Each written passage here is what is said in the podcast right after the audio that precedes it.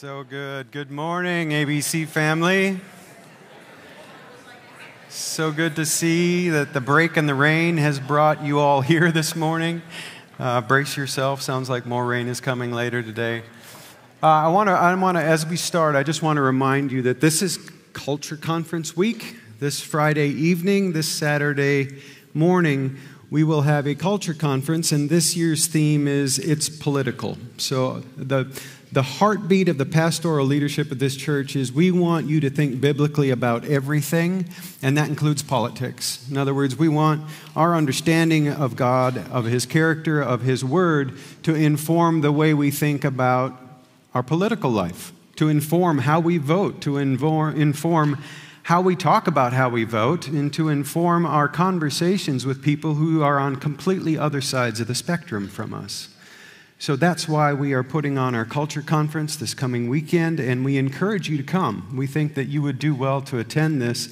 And today is an important day. Today is the final day for registration for this conference, and here's why. Because we want to make sure that we have enough childcare workers. So if you'll just go on our website, abcchurch.org, scroll down on the main page, you'll see the advertisement for the Culture Conference, and you'll see a little green button there saying register. We just simply register, and that will make sure that you tell us, do you need childcare? If not, how many kids, what ages, that sort of thing. That'll help us supply enough childcare workers. And it will do another thing. It'll help us know how many people our food team is going to need to serve. We're going to serve you dinner. So it's $5. Just come with $5 and enjoy a dinner together with the conference. And so please register. If you have not already, register today. Today is the final day to register for childcare especially. So we want you to do that. And today is the day, like Rebecca said, where we finish our preaching series through the book of Ecclesiastes.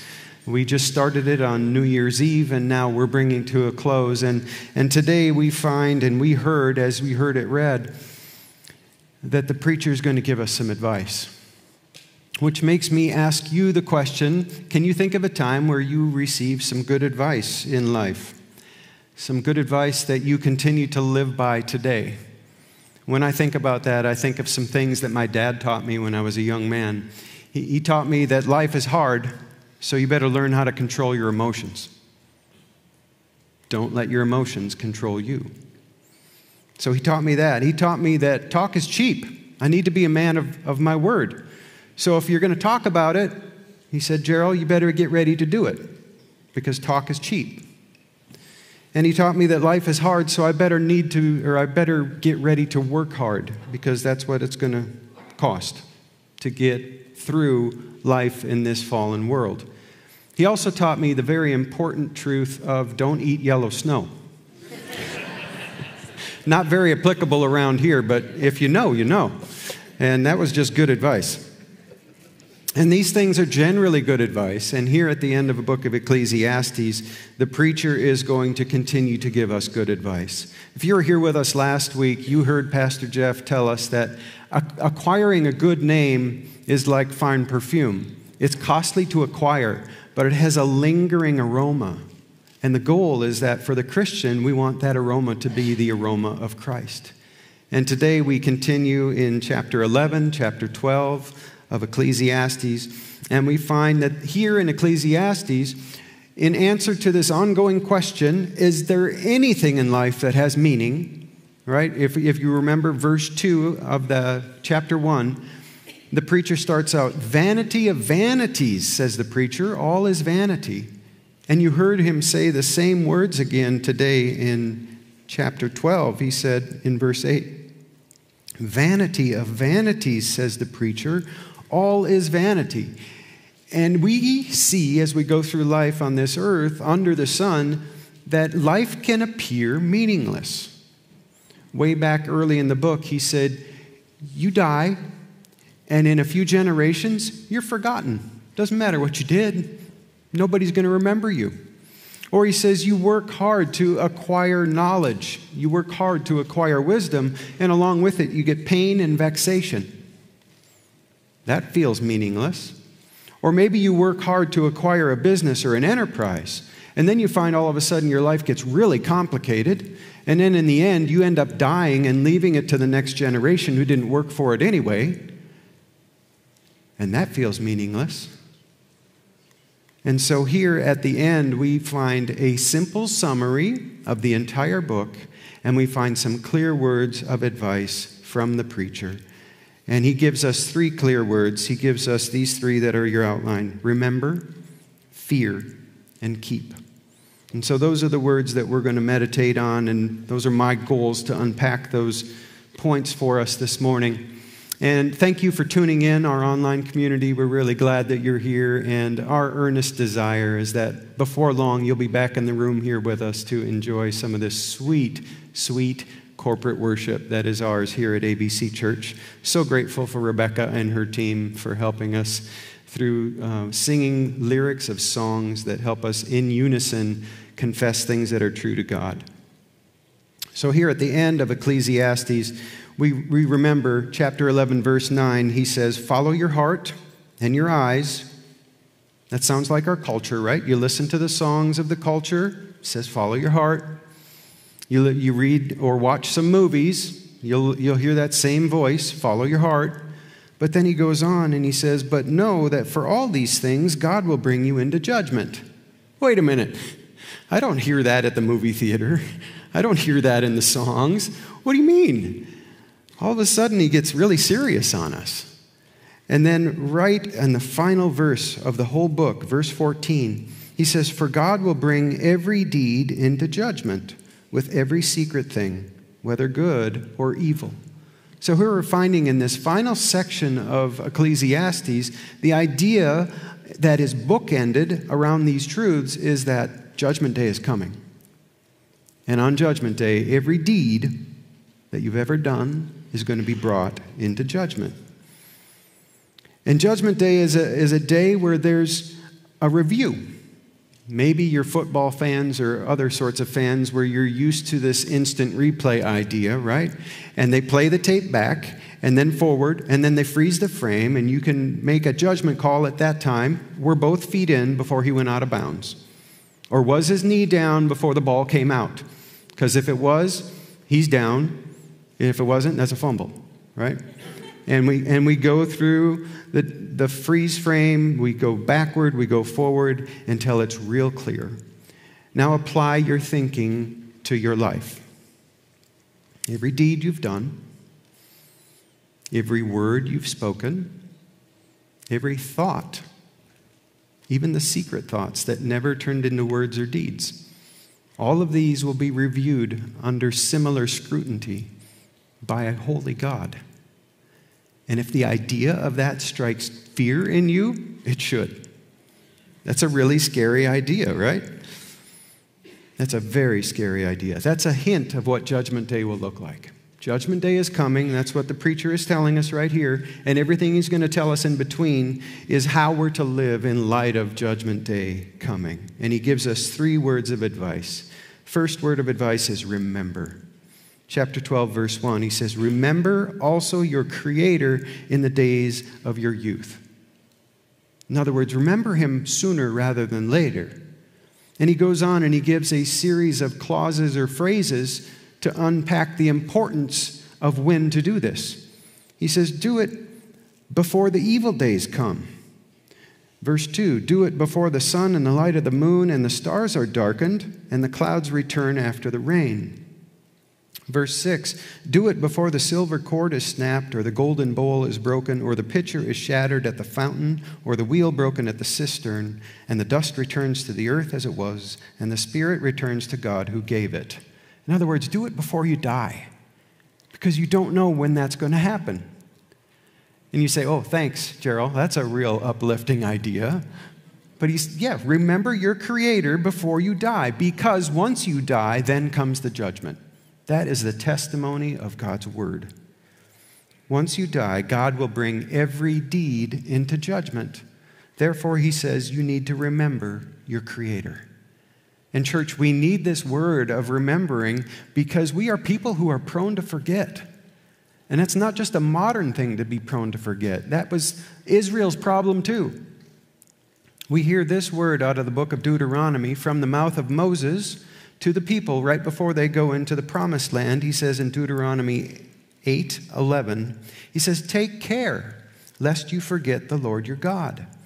Beware lest you say in your heart, 'My power and my might of my hand have given me this wealth.'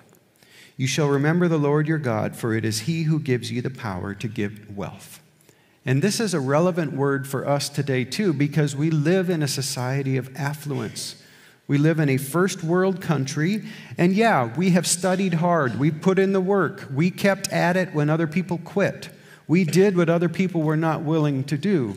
And yes, by some of that hard work, we have acquired some wealth, but we need the reminder to remember our Creator, because just like He told Israel, we only had power to acquire this wealth because God gave it to us. God is the one we need to remember. We need to remember that while we're still young, and we need to remember it while we're strong, because life is fleeting like a vanishing vapor. Just like a breath exhaled in the cold of a spring day. You see it for a moment and then it's gone. That's what this life under the sun is like. It's vanishing.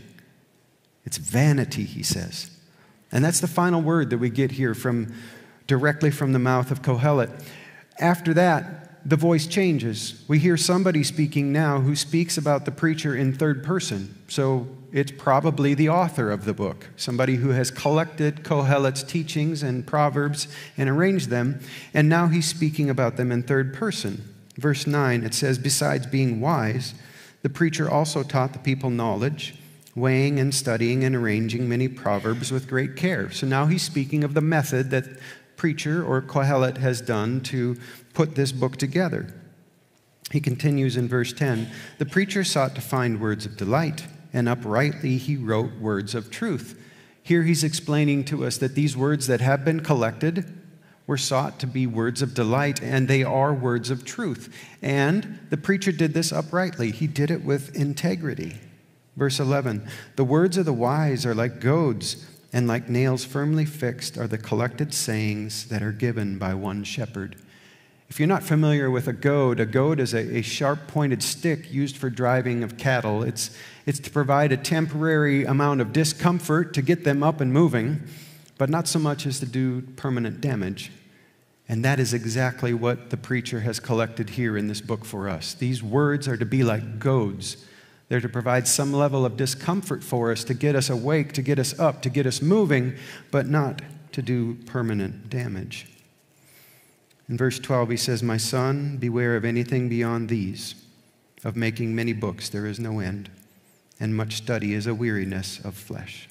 He's saying, in other words, you can find a book out there that will make you stand firm wherever you are thinking. Like whatever your opinion is on any given topic, you can find a book out there to help you stand there, to give you a reason to stand there. But he's saying, these words are inspired. They're given by one shepherd. They're given by God Himself. So you don't weigh all the sources with equal authority. These words, God's word, are the only ones with divine, holy authority. These words are binding on us. And he goes on and he says in verse 13, "Fear God and keep His commandments." And the way I understand this is now the author is simply unpacking the command that Qoheleth gave us when he said, "Remember your Creator." What does it look like to remember your Creator? You fear God and you keep His commandments. Let's take these one at a time. Second point is fear. We need to fear God. And then we ask, what is the fear of the Lord? Proverbs 9, verse 10 says that the fear of the Lord is the beginning of wisdom. So if we are on a path where we're wanting to find wisdom, we find that we can't do that unless we first fear the Lord. That's the point of beginning. You don't have fear of the Lord, you will never acquire wisdom. So the fear of the Lord is the beginning of wisdom. And just like it sounds, the fear of the Lord contains an element of terror. I feel a little bit of terror when I think about this idea of judgment, when I think about the idea of every deed, thought, and word being carefully scrutinized by a holy God. And it's right for us to feel an element of terror at that truth. This is a goad. designed to wake us up, a goad to get us moving. If you've listened to or read The Lion, the Witch, and the Wardrobe, you heard Mr. Beaver talk about Aslan in this way. He says, Mr. Beaver says, if there's anyone who can appear before Aslan without their knees knocking, they're either braver than most or else they're just silly. And to this, Lucy said, then he isn't safe? Safe, said Mr. Beaver. Who said anything about safe? Of course he isn't safe, but he's good. That's our God. Aslan in that series represents the Most High God. He is not a safe God, but he is a good God. Our God is a God who is omnipotent. He is all-powerful. That means he has power to create. We read in Genesis, right? And one of the first things God reveals about us right at the beginning of the Word is that he is a God who has the power to speak, and out of nothing, things come into existence. That is an uncommon kind of power. And it's right for us to have some level of terror and respect and awe and reverence at that kind of power. The testimony of the Scriptures is also that God has the power to consume. We see this show up. The nation of Israel just got led out of Egypt by Moses through the book of Exodus, right? And they wander through the wilderness.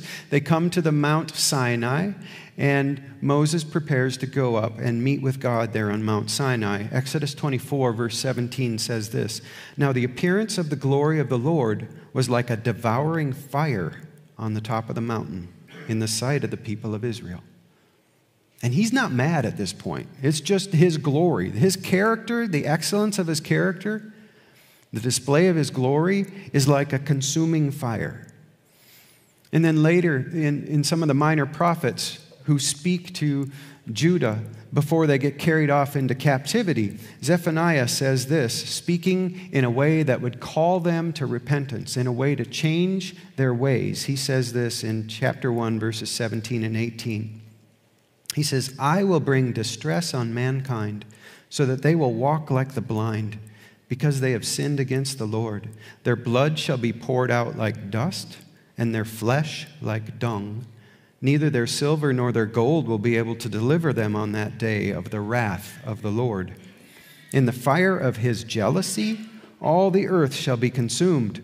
For a full and sudden end he will make of all the inhabitants of the earth.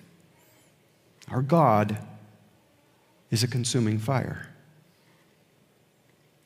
That's not just an Old Testament idea either. We read in the New Testament, the book of Hebrews chapter 12 says this, Let us therefore offer to God acceptable worship with reverence and awe. Why? For our God is a consuming fire. God is all-powerful, and we are right to understand his omnipotence and to receive the knowledge of what that will mean for us with some level of fear, terror, trembling, awe, reverence, and respect. Those are all logical and understandable responses. And they're all part of what it means to have a fear of the Lord. But at some point, by God's grace, the fear of the Lord gives birth to faith, personal trust. And when the fear of the Lord gives birth to faith, it gives birth to trust, terror gets removed. Terror gets removed because of the substitutionary atonement of the Lord Jesus Christ. At some point, we recognize that Judgment Day is coming and that Jesus has made perfect provision for us to stand in the midst of that judgment and receive God's favor rather than God's judgment. And that comes on the basis of faith. What does that look like then? What does it look like for a person who has a fear of the Lord that gives birth to faith? I think it looks like what it looked like in Isaiah's life. Isaiah caught a glimpse of the Lord, and he was undone. And it is recorded in Isaiah chapter 6, and it sounds like this. In the year that King Uzziah died, I saw the Lord sitting on a throne high and lifted up, and the train of his robe filled the temple. Above him stood the seraphim. Each had 6 wings. With 2 he covered his face, and with 2 he covered his feet, and with two he flew. And one called to another and said, Holy, holy, holy is the Lord of hosts. The whole earth is full of his glory. And the foundations of the thresholds shook at the voice of him who called, and the house was filled with smoke. And I said, Woe is me, for I am lost. I'm a man of unclean lips, and I dwell in the midst of a people of unclean lips, for my eyes have seen the King, the Lord of hosts. So here Isaiah catches a glimpse of God, and there's an altar, there are amazing creatures that are worshiping God, and under the altar is a fire. And in the presence of God, Isaiah recognizes, compared to the holiness of the one true God, I'm sinful. I'm undone. I'm a man of unclean lips, and I come from a people of unclean lips. And you just get the sense that he just hits his face. And then we read, Then one of the seraphim flew to me, having in his hand a burning coal that he had taken with tongs from the altar. And he touched my mouth, and he said, Behold, this has touched your lips. Your guilt is taken away, and your sin atoned for. Did you notice that from the consuming fire in the presence of the Lord, a coal was taken from under the altar, and it touched his lips, the very point that he recognized was sinful, and he was cleansed by the Lord. Not by what he had done. That's what happens when the fear of the Lord gives birth to faith. You find that in the presence of God, you can stand because your sin will be consumed by the fire of his presence, not you. But apart from God, you will be consumed from the fire of his presence. How does this result then? Once he recognizes that he's been forgiven by God himself, Verse 8, And I heard the voice of the Lord saying, Whom shall I send, and who will go for us? Then I said, Here am I, send me. The one who is forgiven through faith in the person and the work of the Lord Jesus Christ is called on mission with God and says, Here I am, send me. I want to go. I want to serve this God who has, at great personal cost, made it so that I can stand in his presence rather than be consumed. That's what it looks like when fear gives way to faith. So what else does Qoheleth have to tell us about the fear of the Lord here in the book of Ecclesiastes? He tells us in chapter 3 that God's always working to lead us to fear him. Chapter 3, verse 14, he says, I perceive that whatever God does endures forever. Nothing can be added to it, nor anything taken from it. God has done it so that people fear before him.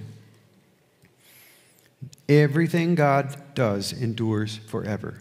So God does stuff to intervene in our lives. Just like Qoheleth talks about these words being goads, right? To get us to get up, to get awake, to get moving. God does stuff to intervene in our lives to cause us to fear him. To cause us to recognize that we're powerless apart from him, that compared to his holiness we are sinful, and that in light of Judgment Day we do deserve to be judged. God is always at work, causing us to fear him.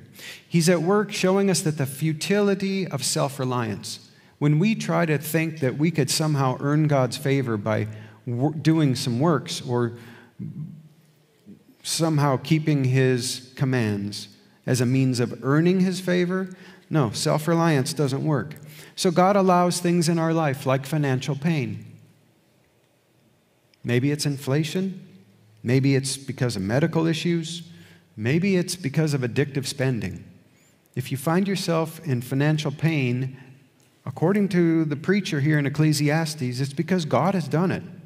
He's allowed that financial pain in your life to wake you up, to show you that self-reliance is futile, and to show you that your way out or your way through this is by fearing God.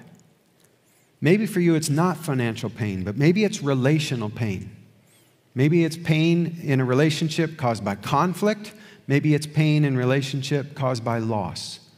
Maybe it's your boss, a coworker, a family member. Whatever it is, God allows relational pain into our lives for the same reason, to cause us to fear God, to cause us to fear him. Or maybe it goes deeper than that for you. Maybe it goes to the core of your identity, where you're wrestling with, who am I? Can I ever be loved? Will I ever be accepted? Will God ever look at me and smile? Will his people ever accept me into their fellowship? According to Qoheleth, God has done it to force us to fear him. So why does he do it? Why does he always willing to rearrange the circumstances of our life in order to cause us to fear him? It's precisely because of the truth in verse 8 of chapter 8 of Ecclesiastes, is that those who fear God will do well. Ecclesiastes 8, verses 12 and 13 say, "Though a sinner does evil 100 times and prolongs his life, yet I know that it will be well with those who fear God, because they fear before him. But it will not be well with the wicked, neither will he prolong his days like a shadow, because he does not fear before God." So those who fear God will be well in the day of judgment. Those who don't fear God will not be well. And we say, well, this sounds right, but it's not exactly what I see when I live my life here under the sun. I see lots of examples of evil people living long, fulfilling lives. I see lots of examples of people that don't fear God actually getting ahead financially in life and having a bigger house than I have and living a life that seemingly is more characterized by happiness than mine. And the explanation is that in the end, on Judgment Day, those who fear God will do well, and those who don't fear God will not do well. This is exactly why Paul could tell the people in the Roman church, don't get vengeance for yourself. Vengeance is mine, says the Lord. I will repay.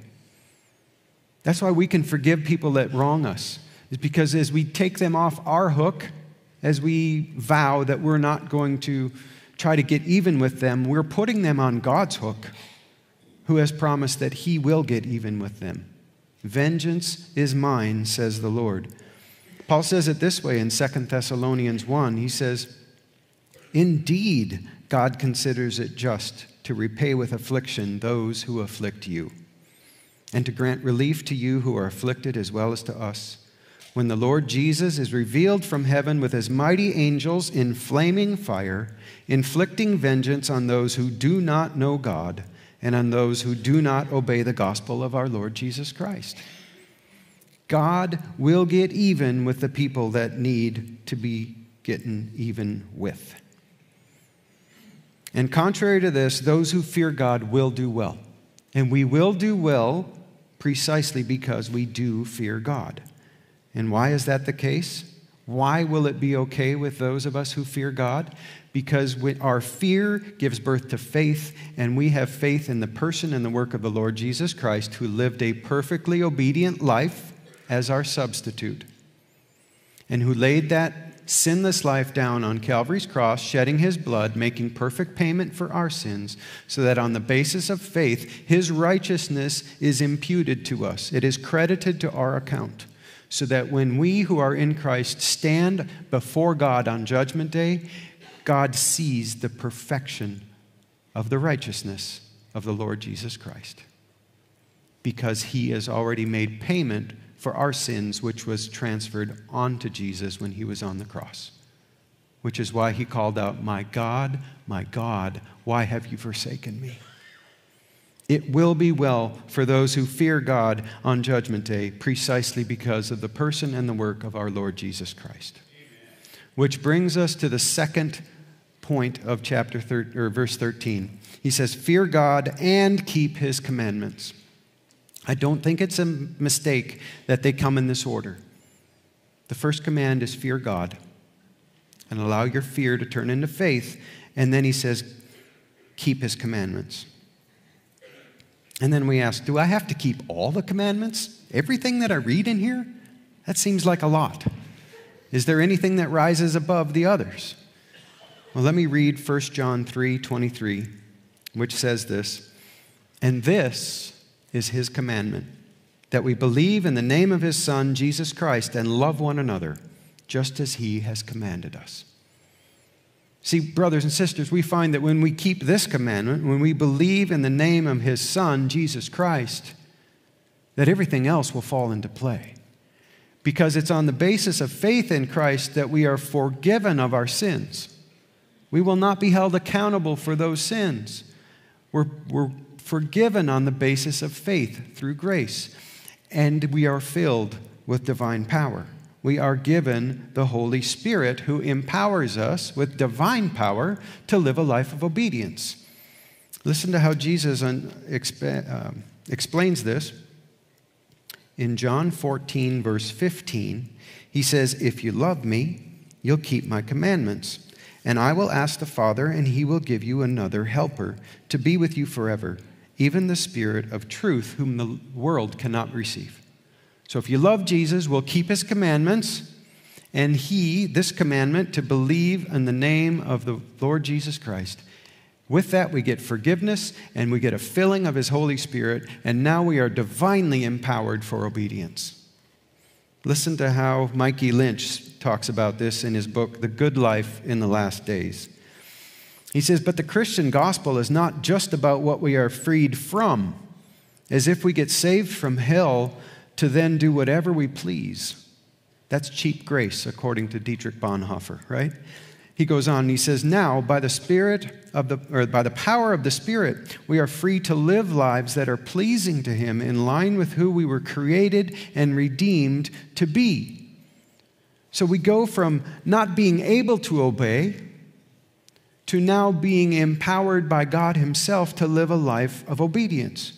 On the basis of faith, we are declared righteous instantaneously, and we spend the rest of our earthly life growing in our experience of righteousness day by day through the indwelling divine power of the Holy Spirit." So yeah, obedience matters. And you might be saying, well, isn't obedience kind of an Old Testament sort of thing? Isn't God now much more concerned about his grace flowing to us through the person of the Lord Jesus Christ? Well, let's continue to listen to what Jesus has to say. He says in John 14, verse 21, "Whoever has my commandments and keeps them, he it is who loves me. And he who loves me will be loved by my Father, and I will love him and manifest myself to him." So our obedience in the power of the Spirit is the way that we declare our love for Jesus. And as we declare our love for Jesus through our obedience, the Father loves us and Jesus loves us, and they come and they take up residence for us, in us. Church, if we want a deeper relationship with Jesus, all we have to do is seek to step into greater obedience of his commands in the power of his Spirit. And you might be thinking, well, that sounds like legalism, Gerald. I thought God was a God of love. And I will say, yes, he is a God of love. Listen to what Jesus says in John 15, verses 9 and 10. He says, "As the Father has loved me, so I have loved you. Abide in my love. If you keep my commandments, you will abide in my love, just as I have kept my Father's commandments and abide in his love." You want to abide in the love of God? Keep his commandments. You want to have a growing love relationship with the Lord Jesus Christ? Keep his commandments. It is not legalism, it's lordship. Legalism, I try in my own power to keep God's commandments to earn his favor. Lordship, because God's favor rests on me through the person and the work of Jesus Christ, I can keep his commandments. And as I do, I declare my love for him and I abide in his love. When we keep God's commands, we abide in his love. And you say, well, if I'm going to obey God's commands, doesn't that mean that I need to truthfully fill out my tax forms? Yes. We're commanded to be people of integrity. Does it mean I need to serve those who are down and out? Yes. We're commanded to love the least of these. Does it mean I have to forgive everybody who has wronged me? Yes. We are commanded to forgive one another, because we have been forgiven. Does it mean I have to love my enemies? Yes, we are commanded to love our enemies. Does it mean I need to stop using drugs and alcohol to deal with the stresses of life, even the legal ones? Yes, we're commanded to do that. Well, does it mean that I need to stop all sexual activity outside of heterosexual marriage? Yes, we're commanded to do that. And now some of you are looking at me and saying, I'm not certain that I want to have that kind of relationship with Jesus if it's going to cost me all of that. You have anything else that might motivate me to throw my hat in with Jesus? To that, I would just keep reading out of John 15. Verse 11, these things I've spoken to you that my joy may be in you and that your joy may be full. You want to experience more joy in life? You want to live a life that's characterized by joy? Obey Jesus in his strength, not yours. Is it going to cost you something? Absolutely. The net result is a life characterized and defined by joy. When we keep God's commands, we experience a life full of joy. So here we are at the end of the book of Ecclesiastes, and the word is fear God, keep his commandments. And the flow of logic looks like this. Chapter 12, verse 1. Remember your Creator in your youth before you die, because when you die, you're going to be judged. Therefore, fear God. Allow your fear to turn into faith. Keep his commandments in his strength, not yours. That is what provides meaning in life. So the answer to the question, is there meaning to anything in life, is a resounding yes. Because Judgment Day is coming, everything means everything. Nothing is meaningless. Every word, thought, and deed will be put under a microscope on the day of Jesus Christ, on the day of the Lord. And because that is the truth, everything means everything. So my question, congregation, is what advice do you need to hear from the preacher this morning? Do you need to remember your Creator? Do you need your remembrance of your Creator to teach you to fear him? Do you need to allow your fear of God to turn into faith, where you now have your terror replaced with favor because of the person and the work of the Lord Jesus Christ? Do you need to learn how to walk in increasing obedience by keeping his commands? Only the Holy Spirit can show you what a faithful response to this word from the preacher is today. I'm guessing that there's some of you in the room who definitely need to turn the reign of your life over to the Lordship of Jesus Christ. You need to take him up on his offer to love you, to fold you into the family of God, and to give you divine power to overcome the sin, the grip that sin has on you. Paul says, the weapons of our warfare have divine power for the destruction of strongholds. If you are not in Christ, you don't have that divine power. Your sin will own you all the way up to Judgment Day. But if you're in Christ, you have divine power to walk in freedom. Let's pray. Father, we come to you now in Jesus' name, and we just invite you. Holy Spirit, come, fill this room, fill each one of us afresh. Show us what it looks like to hear these commands from the preacher, to remember you, to fear you, to keep your commands. Lord, only you have the right to apply this truth, these truths, to each one of your children, each man, each woman, each youth, right here in the room. And so we ask you, Holy Spirit, to do that. Bring to a point of conviction each one of us so that we know what the next faithful step looks like, the next step of obedience. Maybe it's the step of surrendering to the Lordship of Christ, admitting, I'm a sinner. Jesus, you paid my debt. I want to live for you. Come, forgive me and fill me with your Spirit and lead me on. For others, it means we stop quenching the Spirit. We need to stop grieving the Spirit. We need to act on what has been revealed to us. We need to take that next step of obedience. So, Lord, empower us by your Spirit for our good, for your glory. We pray this, Jesus, in your matchless name. Amen.